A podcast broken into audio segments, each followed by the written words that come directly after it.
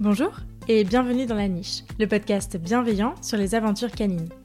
Je suis Claire et je suis ravie de vous partager aujourd'hui le huitième épisode de La Niche. La Niche est un podcast qui aborde les thèmes divers et variés qui entourent le monde canin et qui se veut bienveillant, inspirant, construit et positif. Toutes les deux semaines, je vous partage mes conversations avec des personnes passionnées. Ils viennent raconter à mon micro les expériences et aventures qu'ils ont vécues avec leurs chiens, leurs réussites, leurs plus beaux moments, mais aussi leurs difficultés et les leçons qu'ils en ont tirées. Aujourd'hui, je suis ravie de vous partager ma conversation avec Francesca. Francesca est éducateur canin en méthode positive et bienveillante et promeneuse de chiens professionnelle depuis bientôt 10 ans. Dans cette discussion, elle nous raconte son histoire avec Nina et son riche parcours de formation jusqu'à la création de son entreprise Social Dog. Francesca nous dévoile les coulisses du métier de promeneur et l'importance de continuer toujours de se former. Mais surtout, nous abordons dans cet épisode un sujet commun à tout propriétaire de chien, celui de la balade. Des grands principes aux idées reçues, en passant par le matériel idéal, Francesca nous donne toutes les clés pour offrir les meilleures promenades possibles à nos loulous. Alors que vous soyez déjà humain d'un chien ou que vous vous apprêtez à le devenir, cet épisode est pour vous. Mais je ne vous en dis pas plus et je vous invite tout de suite à rejoindre ma conversation avec Francesca. Bonjour Francesca. Coucou Claire. Tu vas bien? Oui, très bien et toi Oui, ça va, merci. Merci beaucoup d'avoir accepté mon invitation euh, sur ce podcast. Je suis ravie de t'accueillir. Euh, on va commencer par une présentation. Est-ce que tu peux nous dire qui tu es, Francesca? Oui, bien sûr. Déjà, bonjour à tous les auditeurs de la niche. Je suis Francesca. J'ai 38 ans. Je suis née, j'ai grandi en Italie. J'habite à Paris depuis 15 ans et je suis euh, éducateur canin diplômé d'État, promeneuse professionnelle et conseillère fleur des bacs pour chiens. J'exerce depuis 9 ans, dont 7 à la tête de mon entreprise qui s'appelle Social Dog. Ok, trop cool. J'imagine que tu as un chien. Tu peux nous la présenter? Oui, bien sûr. Elle s'appelle Nina. C'est un croisé euh, maman American Staff et papa Braque. Elle aura 9 ans le 25 mai prochain. Elle est des tailles moyennes. C'est vraiment un chien qui est toujours partant, qui est toujours motivé, euh, qui déborde encore beaucoup d'énergie, qui est très affectueuse, très proche de l'humain. Mais c'est aussi euh, une chienne qui a développé à ses deux ans une réactivité congénère, ce qui est représenté pour moi un vrai challenge. Et aussi, ça a été euh, vraiment moteur d'une profonde remise en question aussi bien euh, sur le plan personnel que professionnel. À ses côtés, ça a été euh, un, parcours d'apprentissage et un riche parcours de formation qui m'a beaucoup apporté. Ça m'a déjà, euh, dans un premier temps, permis de mieux comprendre mon chien et, ses besoins, sa nature profonde et ses motivations également. Et de me former pour mieux l'accompagner dans la vie et être donc un guide responsable, aussi bien pour elle que, pour les autres. Grâce à Nina, euh, je, me suis euh, formée euh, tout au long de, ces dernières années. Toutes ces connaissances et compétences sont aujourd'hui à la base de mon travail avec les chiens au quotidien. Quand tu dis qu'elle a développé de la réactivité congénère, qu'est-ce que tu entends par réactivité congénère pour les auditeurs qui n'auraient pas forcément ce terme-là? Nina en particulier est un chien euh, qui euh, ressent de fortes émotions à la rencontre d'un chien inconnu. On remarque une piloérection, on remarque euh, le fait qu'elle est très mal à l'aise. On remarquera aussi que en fonction de la réponse du chien, elle peut réagir, approcher le chien de façon très impolie. On définirait de rentre des dents, voire de agressive. Effectivement, c'est une réactivité congénère qui s'est développée euh, à cause de plusieurs erreurs, euh, notamment de ma part, dont celui euh, de vouloir l'avoir à mes côtés au quotidien, tous les jours, dans mes promenades collectives. Alors que cela n'était pas adapté à son profil et aux difficultés qu'elle présentait dans la relation avec les autres chiens, Actuellement, Nina ne m'accompagne plus du tout euh, dans mes balades collectives. Nous partageons des balades quotidiennes en dehors de mon travail, qui sont des moments privilégiés. Oui. Et elle rencontre uniquement des chiens qui lui correspondent et avec lesquels tout se passe très bien. Pour revenir sur ton parcours, quelle a été ton expérience avec les chiens avant d'avoir Nina? Moi, j'ai grandi en Italie, à la campagne, donc euh, dans une famille euh, qui euh, avait aussi beaucoup de chiens. Je peux affirmer ne pas avoir beaucoup de souvenirs de moi sans chien. On était entouré jusqu'à six chiens en même temps qu'on adoptait à l'SPA. Depuis toujours, je me suis intéressée aux chiens.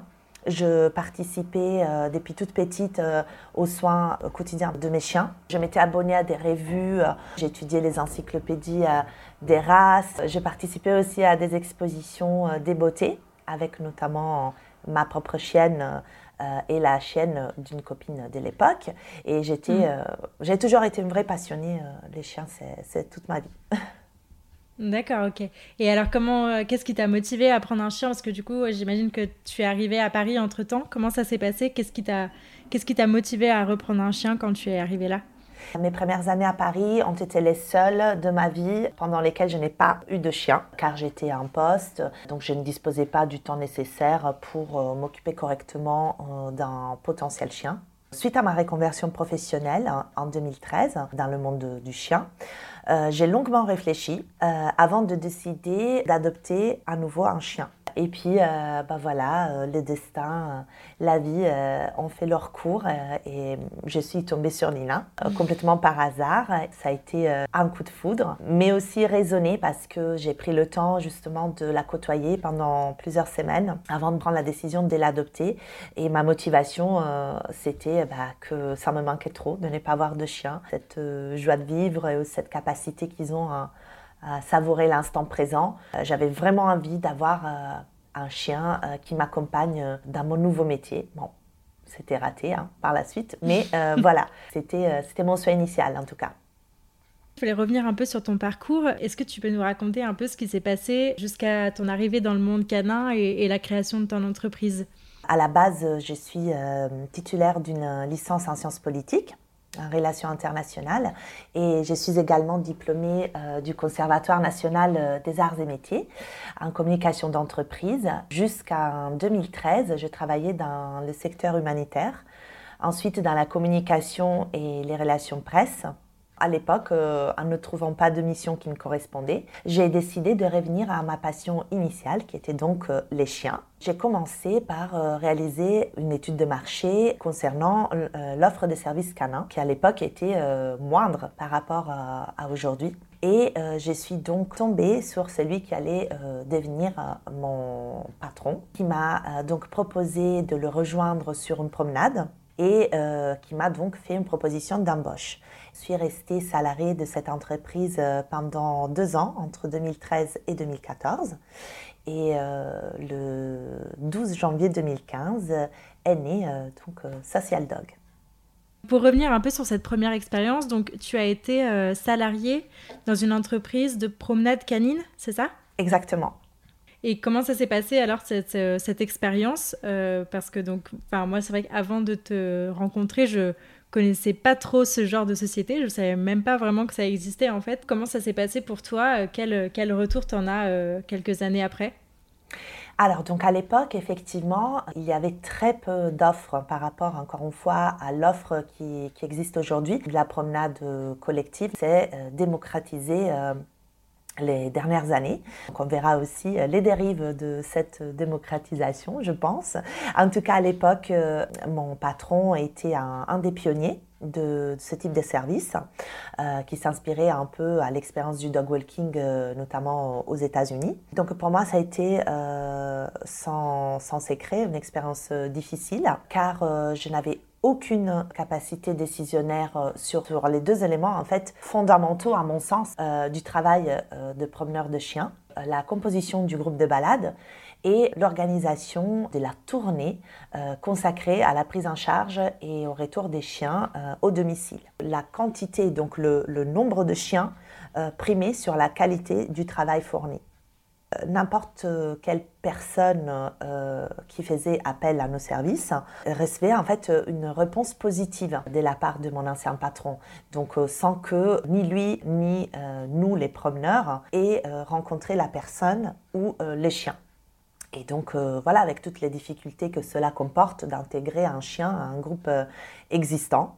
En plus, euh, on avait euh, l'obligation de se retrouver en fait dans l'un des endroits les plus euh, fréquentés du bois de Vincennes, qui est déjà par défaut un endroit assez saturé, notamment à l'heure actuelle.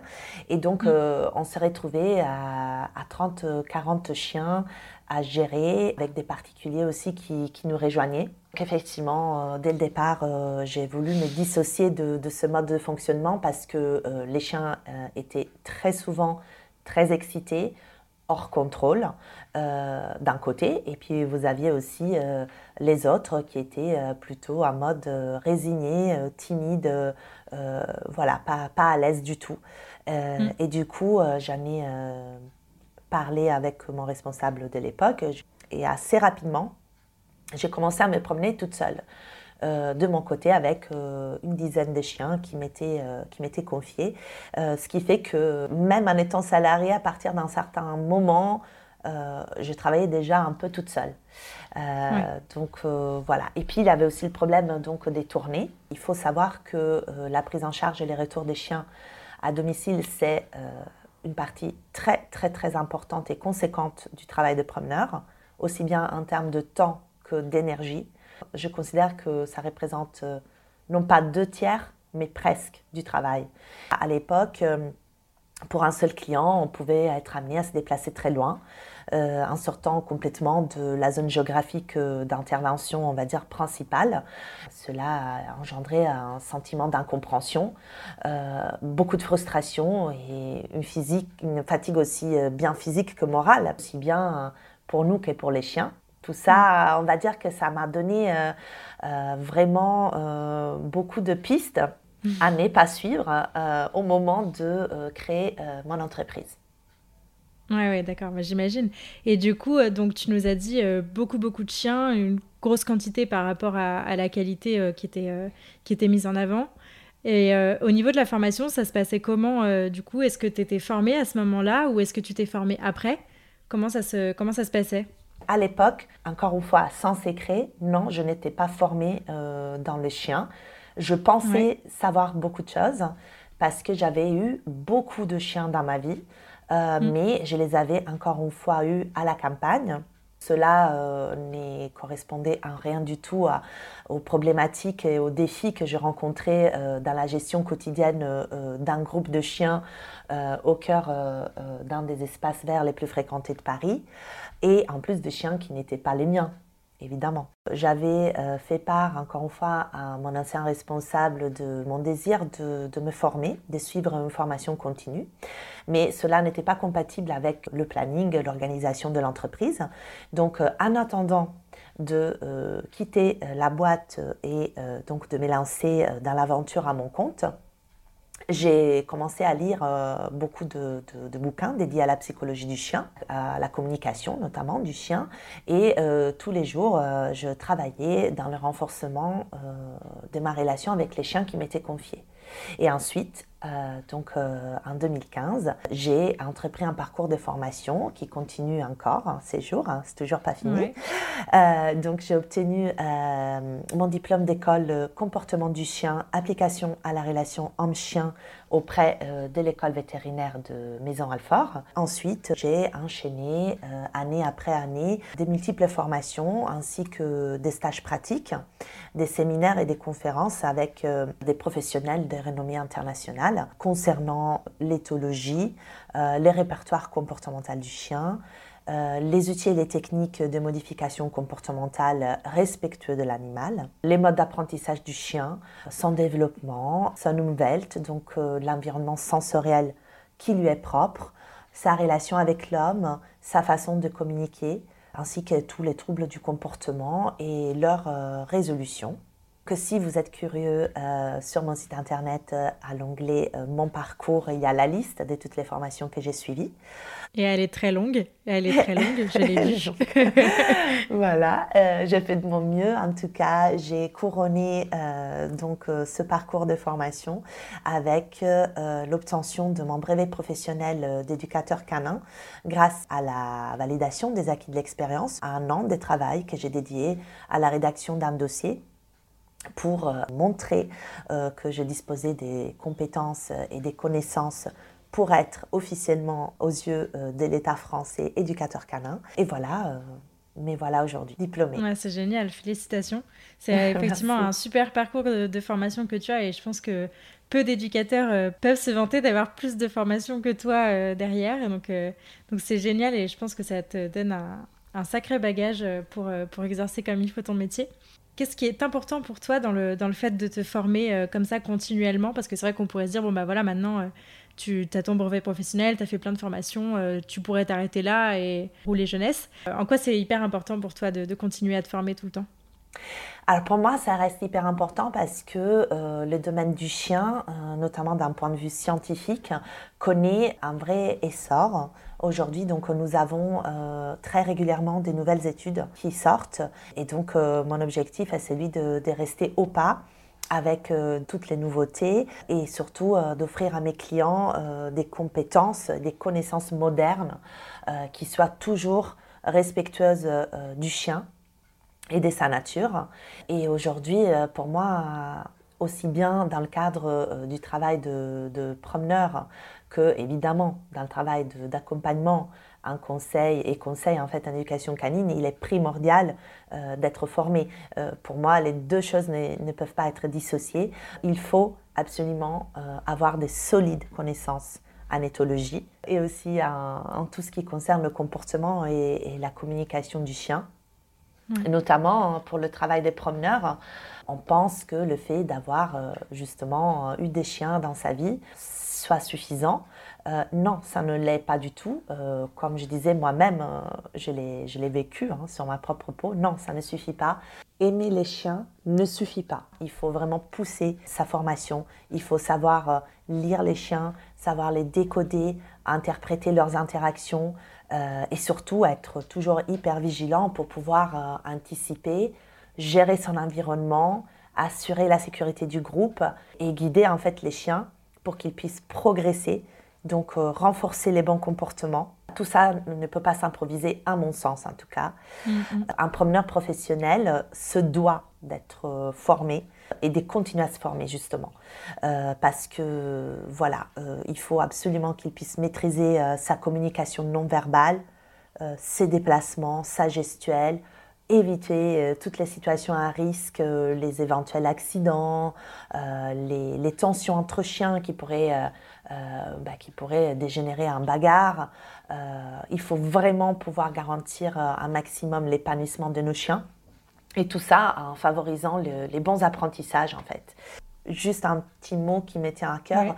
On, disait justement que cette offre de services euh, s'est multipliée euh, les dernières années. On assiste vraiment à, un effet de mode par rapport au métier de, dog walker. Je trouve que c'est très dommage que encore aujourd'hui euh, la CACED, qui est donc l'attestation des connaissances pour les animaux de compagnie d'espèces domestiques, ancien CCAD, euh, soit la seule formation obligatoire pour pouvoir se lancer dans le métier. À mon sens, cette formation manque vraiment d'épaisseur, on va dire. Et du coup, beaucoup de personnes qui n'ont pas vraiment de connaissances avérées du chien et de son comportement se sont lancées. Ça apporte un réel préjudice au métier et à son image que l'ACACED, ce ne sont que 21 heures. Souvent, les personnes ne le savent pas en fait. Ils confient leur chien en pensant que euh, la personne en face est un professionnel euh, du monde canin, car il justifie de cette... Parce qu'il a la CACED. Exactement. Sauf que la CACED, c'est simplement en fait 21 heures qui sont dédiées à la législation, législation en termes de, de transport, en termes d'hébergement, notamment pour tout ce qui est élevage et pension, et l'alimentation, la santé du chien. Donc on a très peu, voire pas du tout, des, cours dédiés euh, au comportement du chien, à la lecture du chien. Et puis quoi qu'il en soit, en 21 heures, vous imaginez bien que c'est compliqué de, euh, de se proclamer euh, comportementaliste canin, promeneur professionnel, pensionneur ou éducateur.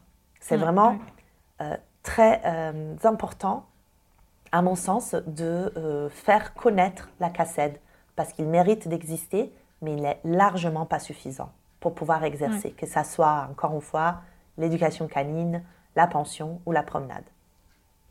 Ouais, ouais, et puis je vous invite euh, vraiment, si, si, vous avez besoin de faire appel à un professionnel du monde canin, à aller vérifier un minimum les formations qu'il a fait, même si ça vous parle pas forcément, mais voilà, sachez que s'il y a juste la cassette, bah, c'est peut-être pas forcément suffisant, même si, bon voilà, après, il peut très bien avoir de l'expérience derrière qui fait que, bon, bah, finalement, c'est pas si. c'est pas c'est pas si médiocre que ça, mais en tout cas, euh, je vous invite vraiment à, vérifier euh, le, niveau de formation. Je ne sais pas si tu me rejoins sur ce point. Ah, mais complètement, complètement. Mm. Il faut absolument euh, mener une, un entretien d'embauche. Pour moi, c'est ni plus ni moins cela, en fait. Connaître la personne, connaître son CV, connaître son parcours, connaître son expérience de terrain, l'accompagner, encore une fois, si euh, possible, hein, euh, l'accompagner pour vérifier effectivement les déroulements de la promenade, et rendre un tout petit peu compte aussi euh, de sa façon de, gérer les chiens, de communiquer avec eux. Voilà, pour moi, c'est primordial. Ouais, ok. Tu vas nous parler un petit peu de, Social Dog, ton entreprise donc, que tu as créée en 2015, si je ne dis pas de bêtises. Est-ce que tu peux nous parler un peu des offres que tu proposes avec cette entreprise? Alors, donc Social Dog euh, propose quatre services principaux qui sont donc ben, la promenade collective, euh, l'accompagnement et conseil en éducation canine, conseil en fleurs des bacs personnalisé et donc très prochainement euh, l'ouverture de ma pension en Eure-et-Loire à l'orée du Perche. C'est un projet qui est en cours de réalisation. On devrait démarrer l'activité, je l'espère, début de l'été 2021.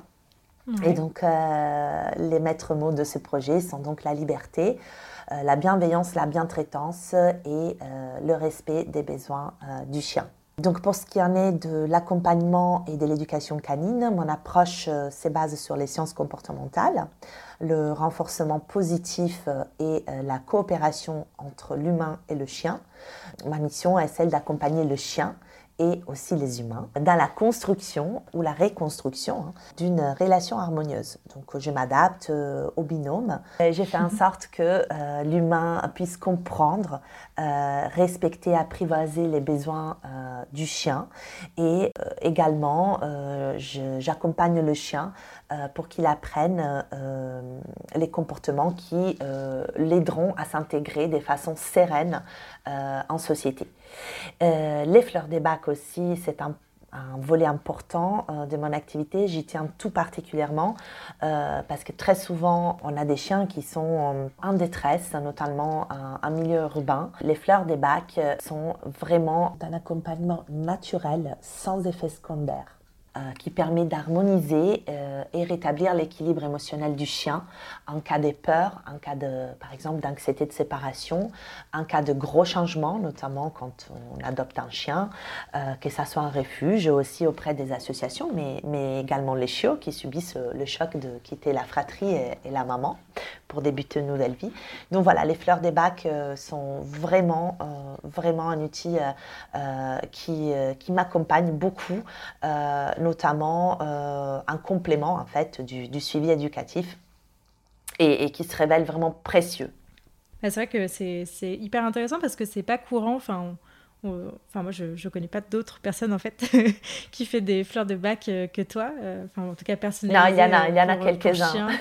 J'imagine qu'il y en a quelques-uns, mais en tout cas je, je, tu vois je connaissais pas vraiment cette pratique avant de te rencontrer, donc c'est hyper intéressant et je pense effectivement que ça peut vraiment être très très complémentaire avec avec un suivi euh, sur, sur l'éducation ou la rééducation. Ça a vraiment l'air euh, intéressant à travailler.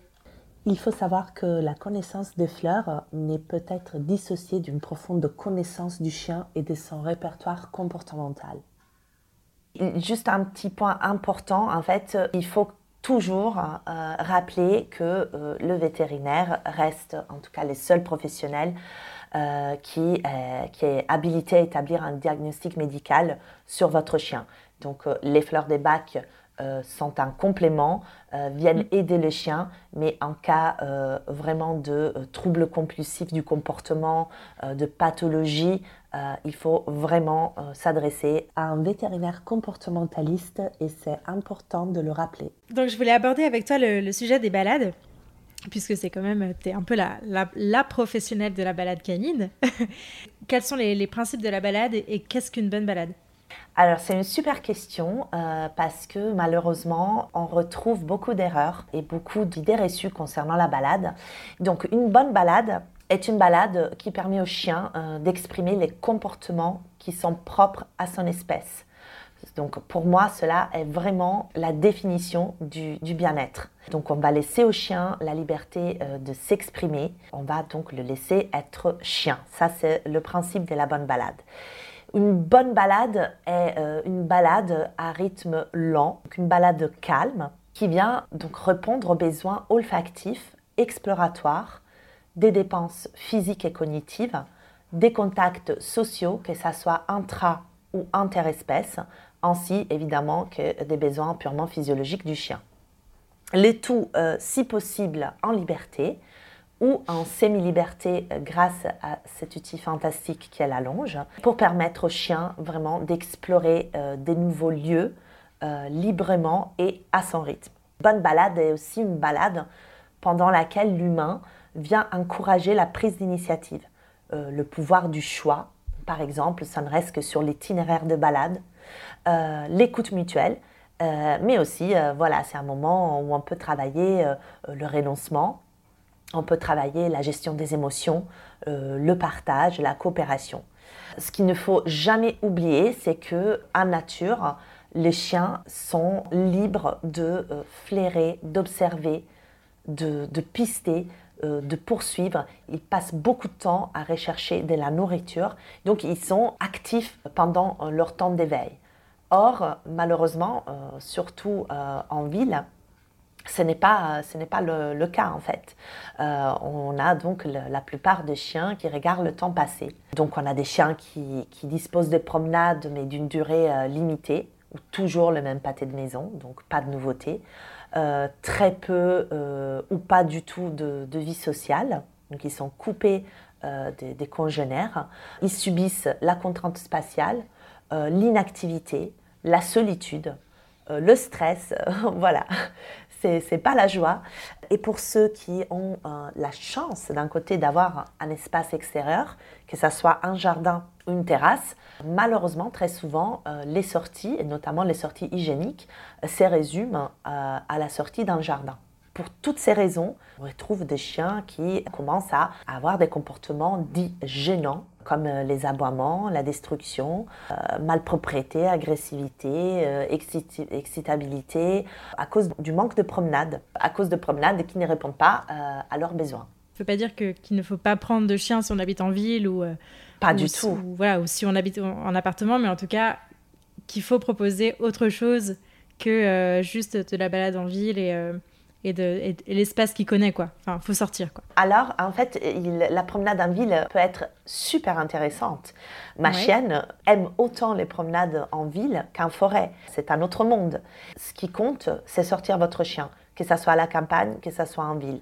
Et c'est pour ça que très souvent, même, les chiens en ville sortent davantage par rapport aux chiens de la campagne. Mais c'est vraiment hyper important de savoir que ce sont trois promenades minimum par jour c'est vraiment primordial. Pour toi, pour toi, ça serait quoi l'intérêt, euh, en plus des, balades, de parfois proposer des balades collectives comme, euh, comme le service que tu proposes avec Social Dog? C'est quoi l'intérêt euh?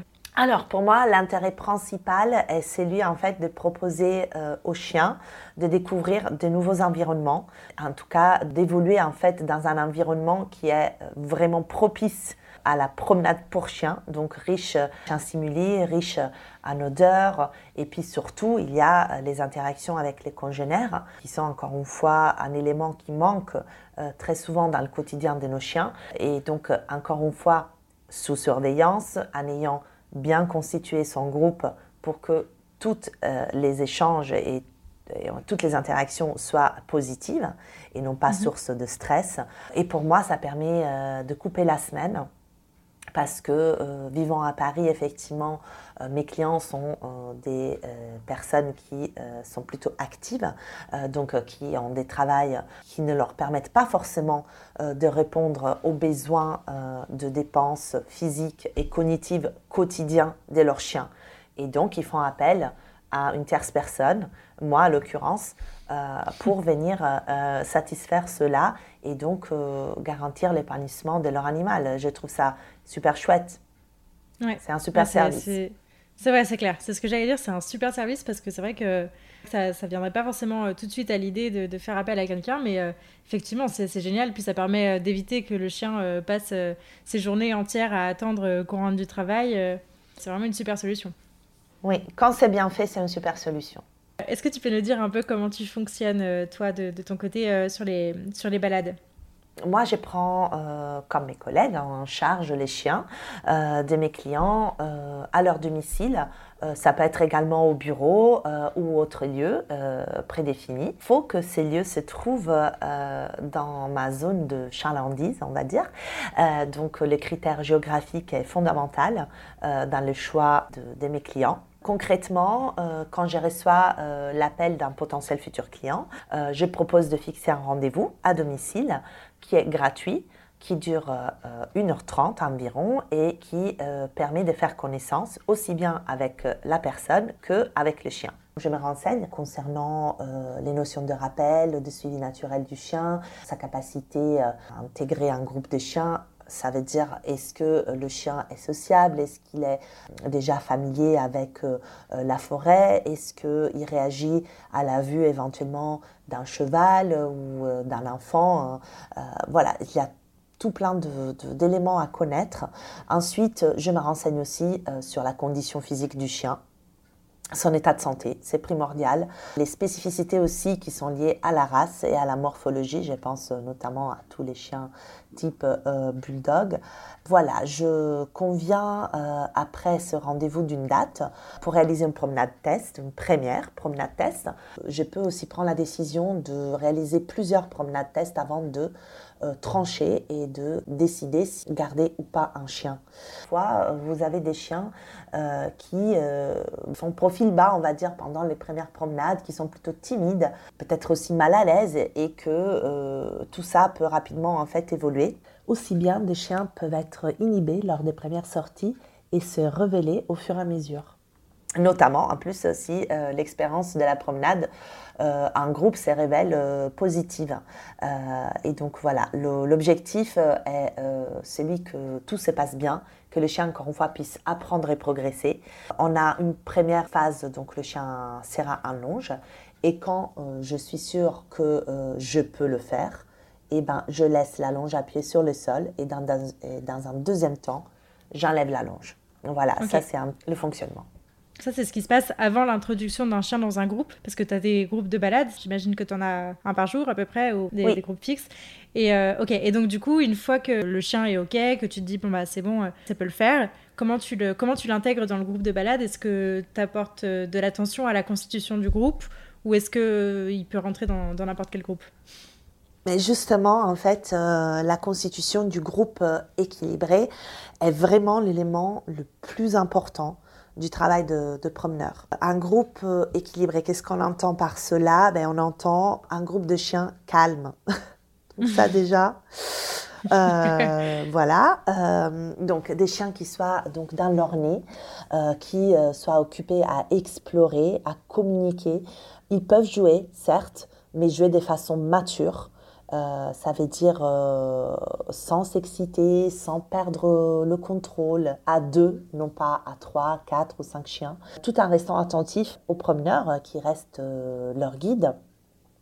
donc moi, personnellement, je ne souhaite pas promener un groupe de chiens excités qui soit haut en énergie, qui soit mm. turbulent, qui, qui aboie ou qui propose des courses-poursuites à tout va, qui foncent sur les autres chiens. Dès qu'ils voient un chien, ils deviennent incontrôlables.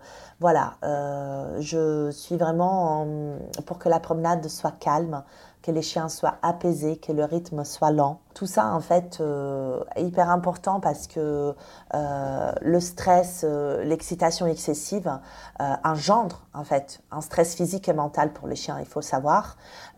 tout comme les, les jeux de lancer, on voit très souvent des promeneurs proposer des jeux de lancer, que ce soit balle ou bâton. On a tous euh, fait euh, un tout petit peu cette erreur-là. Euh, mais bon, personnellement, je ne propose pas cela à mes chiens. Ce stress physique et mental, ça a été vraiment prouvé scientifiquement, laisse en fait un taux de cortisol dans le sang qui a du mal à redescendre, enfin qui redescend certes, mais au bout de, de quelques jours. Donc je trouve cela vraiment inintéressant et c'est pas ce que je propose. Sans compter les potentiels conflits de ressources que cela peut engendrer. Ça veut dire que tu prends pas de chiot ou est-ce que est-ce qu'il t'arrive d'en prendre? Je, je n'accepte aucun chien euh, qui n'est pas minimum six mois et euh, c'est toujours du cas par cas. Donc euh, c'est toujours avis vétérinaire, c'est toujours vraiment un point santé, un point morphologie. Ça m'est arrivé dans le passé, mais je l'ai porté. donc j'ai décidé que je, je, préférais attendre les six mois. Ouais, ok.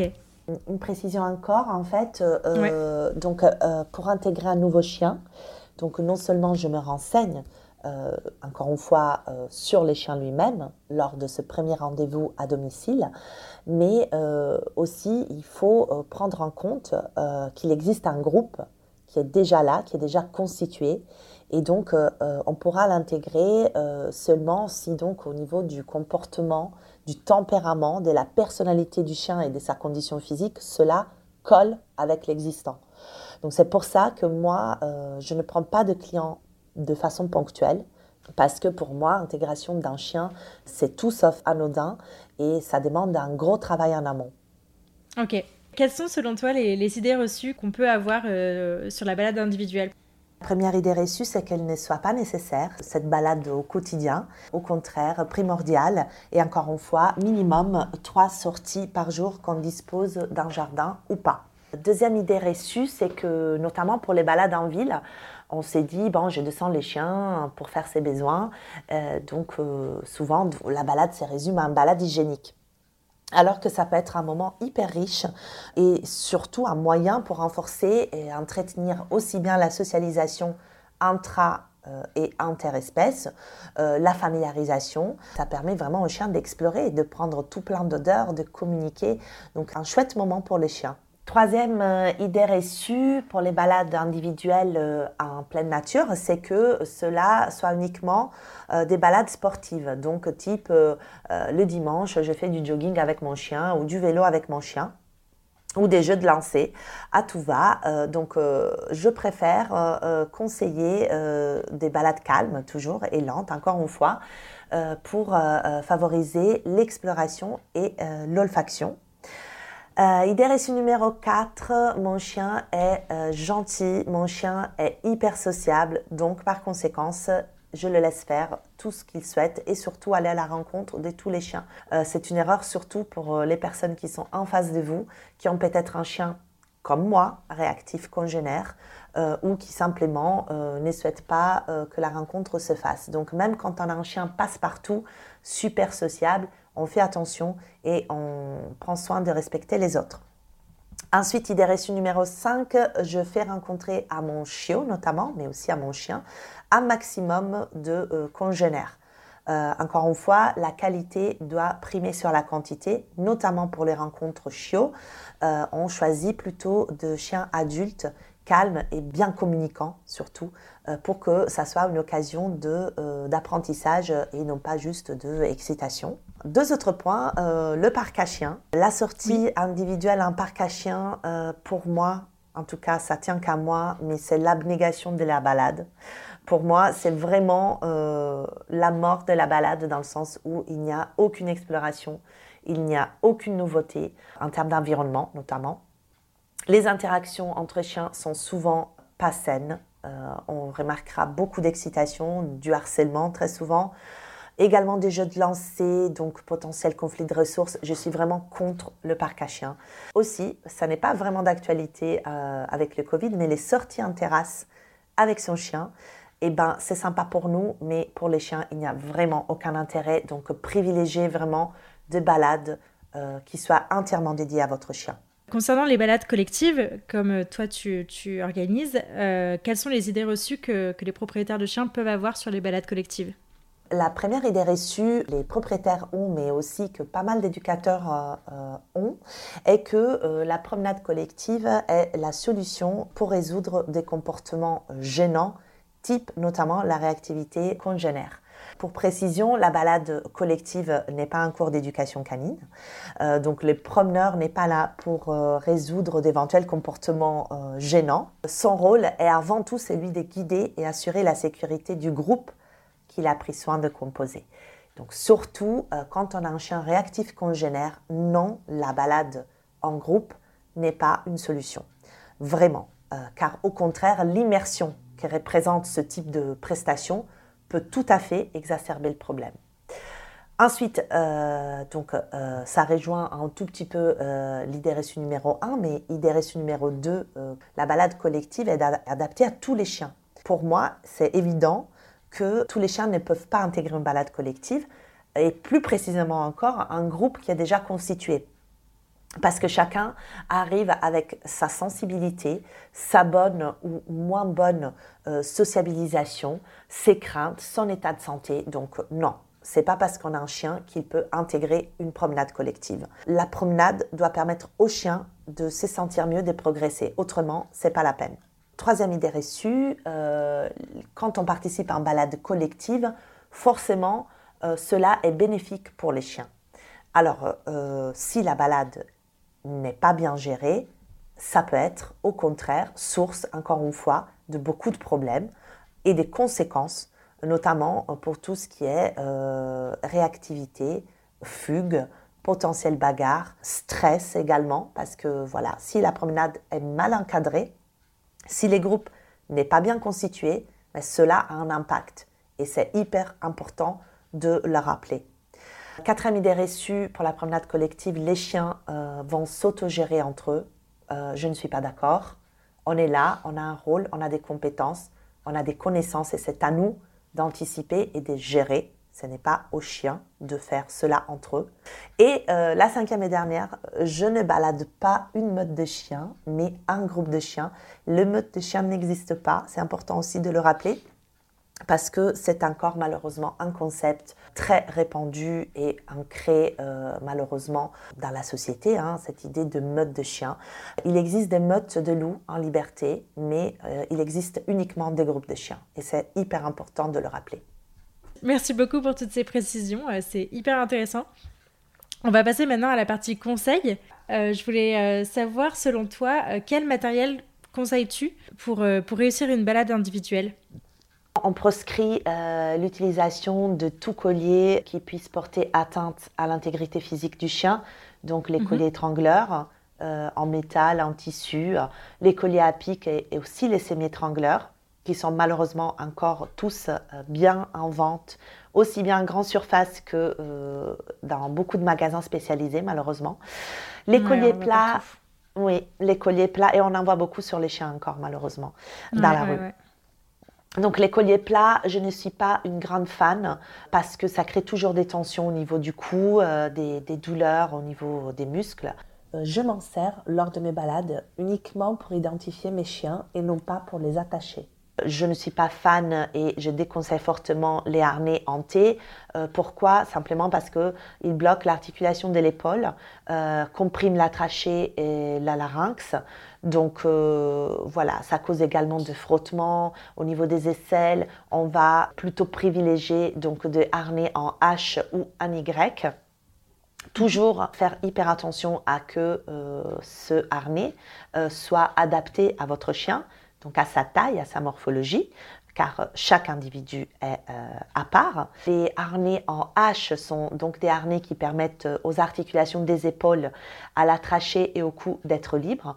Donc euh, le chien a une amplitude de mouvement qui est assurée grâce à ce type de harnais. Pour ce qui concerne les laisses, on va éviter les laisses à un rouleur. on en voit encore beaucoup. pourquoi les laisses à un rouleur On dit non? Parce qu'elles euh, génèrent une tension constante sur les chiens. Donc c'est vraiment euh, tout ce euh, qu'on essaye d'éviter quand on propose une balade de qualité à son chien. La laisse doit être détendue et pour cela, on va choisir une laisse qui fasse minimum 3 mètres, même quand on est en ville Personnellement, je promène ma chienne en 5 mètres, donc en faisant effectivement hyper attention à l'environnement. Mais c'est une erreur qu'on constate vraiment encore pratiquement à 9 rendez-vous sur 10 en bilan comportemental. La laisse fait encore 1 mètre, 1 mètre 20. C'est vraiment pas adapté.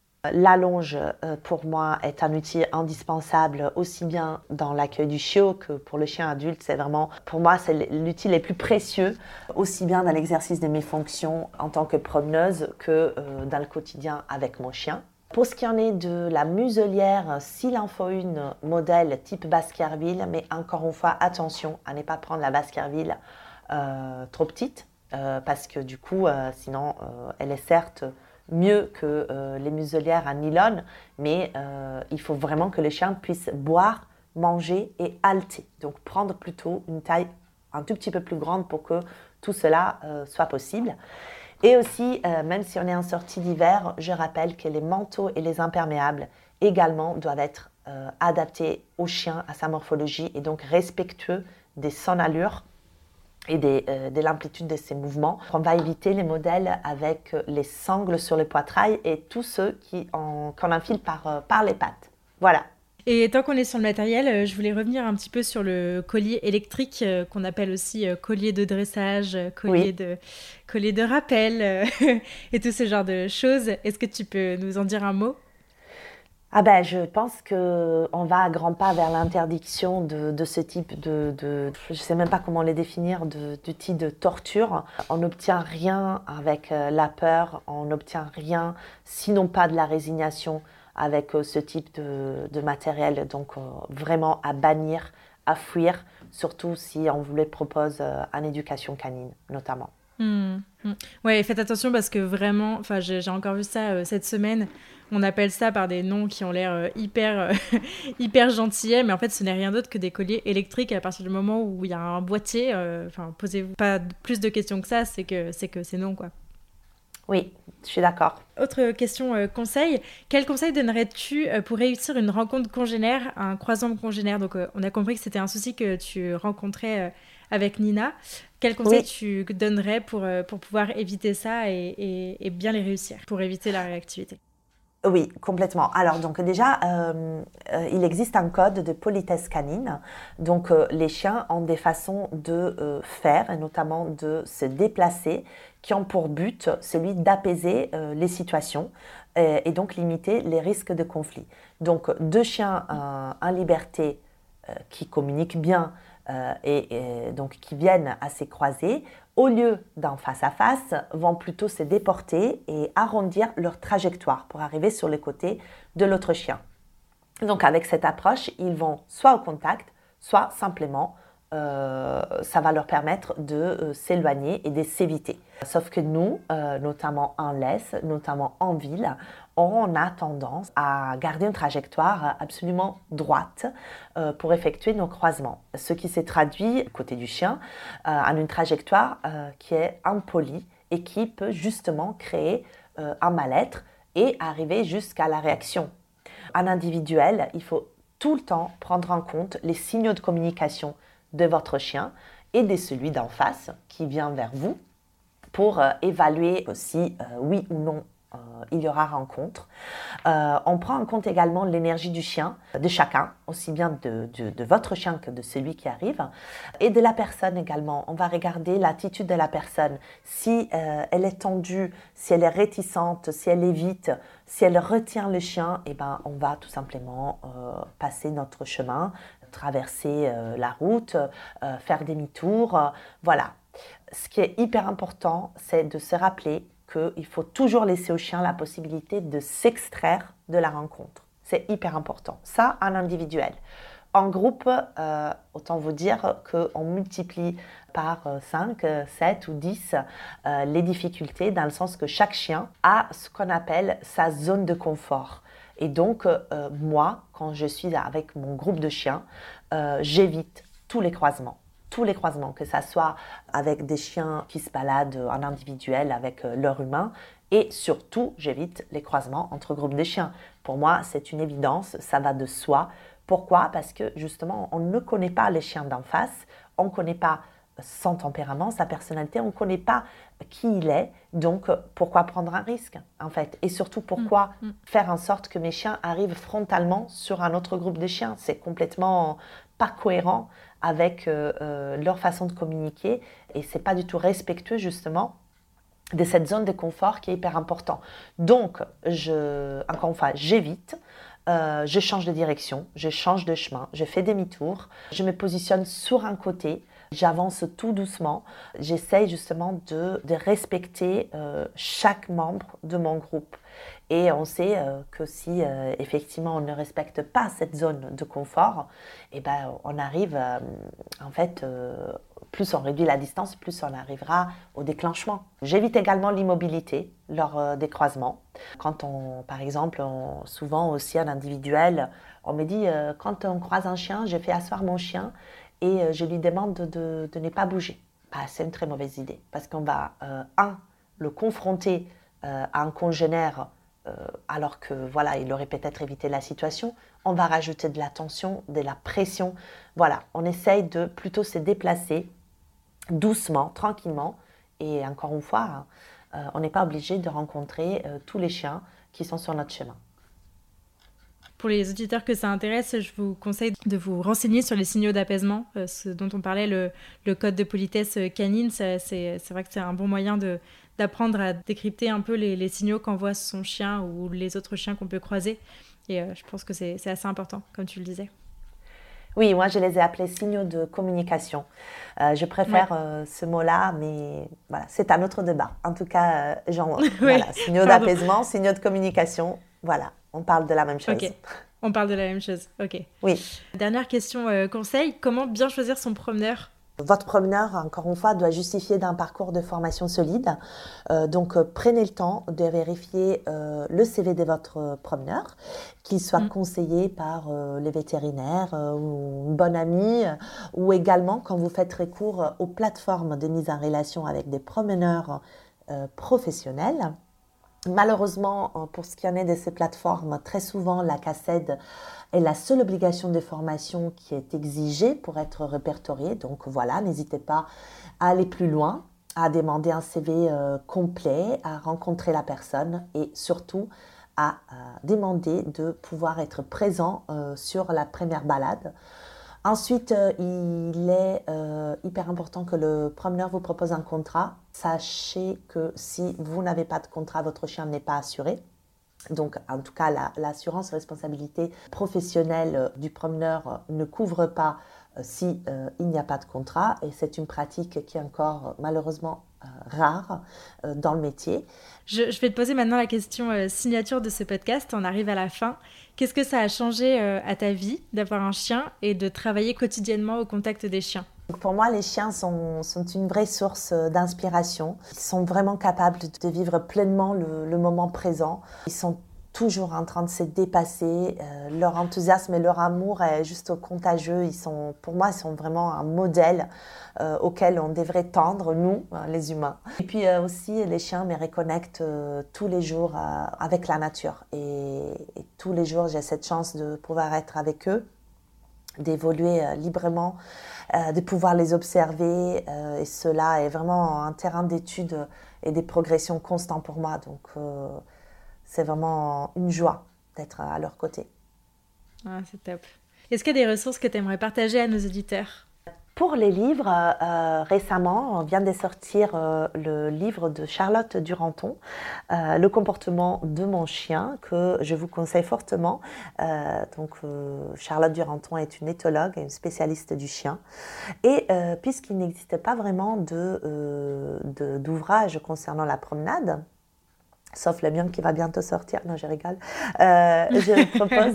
Mais si, on l'attend, on l'attend. Euh, je propose en fait deux livres euh, qui me plaisent beaucoup. qui permettent d'occuper les chiens quand effectivement on manque de temps pour la promenade. Et donc on a Sport cérébral pour mon chien de Christina Sanderman et Comment occuper mon chien de Julie Clayson. Voilà.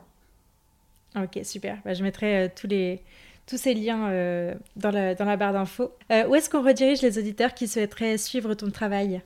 J'ai trois comptes Instagram. le principal concernant les promenades collectives, c'est Social Dog Paris. Euh, celui pour la future pension, Social Dog La Pension. Et Fleurs des Bacs pour chiens, pour tout ce qui concerne les fleurs des bacs. Et sinon, mes sites internet www.socialdog.fr et fleursdesbacs-pour-chiens.fr. Merci beaucoup Francesca, c'était un plaisir de t'avoir euh, sur ce podcast et d'écouter tout ça. J'ai appris beaucoup beaucoup de choses, j'espère que nos éditeurs aussi apprendront plein de choses. Euh, merci, vraiment. merci à toi. Merci à toi de rendre euh, ce moment possible vraiment et de transmettre autant d'énergie, autant de bienveillance dans tous tes podcasts que je savoure dès qu'ils sortent. Ah, c'est gentil. merci beaucoup Francesca, à bientôt. À bientôt, merci Claire. Merci beaucoup de vous être joint à ma conversation avec Francesca et de l'avoir écouté jusqu'au bout. J'espère que ce nouvel épisode vous a plu et si c'est le cas, je vous invite à en parler à des amis qui pourraient aider et à le partager sur les réseaux sociaux en nous taguant socialdogparis et @lanichepodcast.